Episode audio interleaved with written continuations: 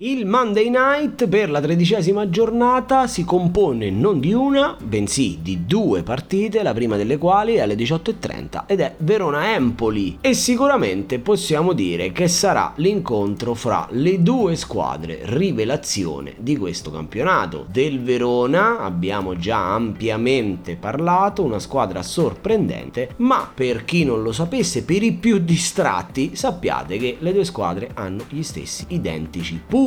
infatti sono appaiate a quota 16, ed ecco che se per il Verona si sono spese tante parole, posso permettermi di dire che l'impresa del Verona rende ancora più giustizia e rende ancora più esponenziale quella dell'Empoli, perché ragazzi, il Verona già l'anno scorso era un'ottima squadra, quindi quest'anno ha confermato, mettendo dentro delle cose ancora migliori, le proprie prestazioni.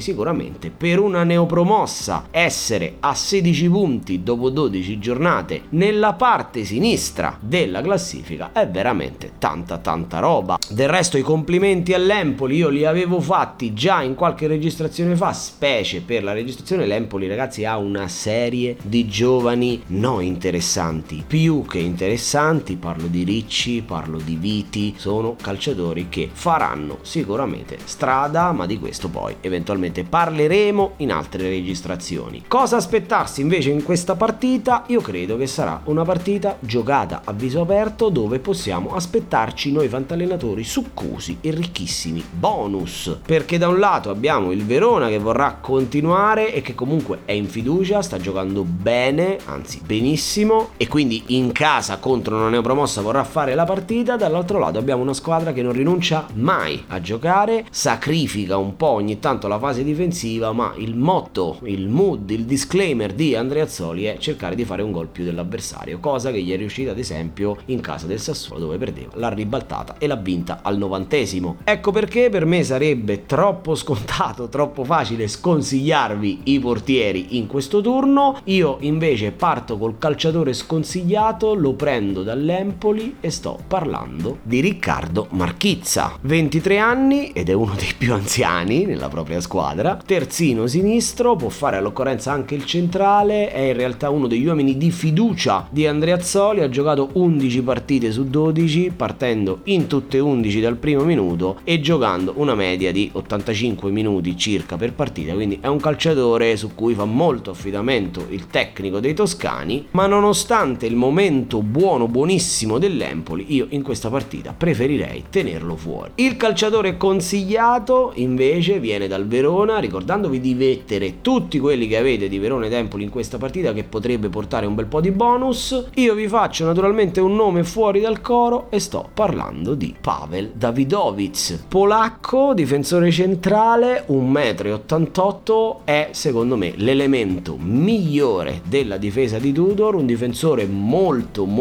interessante, non è giovanissimo, ha 26 anni, però è protagonista di una singolare statistica, ovvero è uno dei calciatori con la percentuale più alta di palloni riconquistati nella propria metà campo, quindi è un calciatore che tenta l'intervento molto spesso e molto spesso gli riesce, va a saltare sui calci d'angolo, al di là di una buona prestazione, di un buon voto per il modificatore, magari in una partita come questa potrebbe arrivare un bonus da parte di Dawidowicz.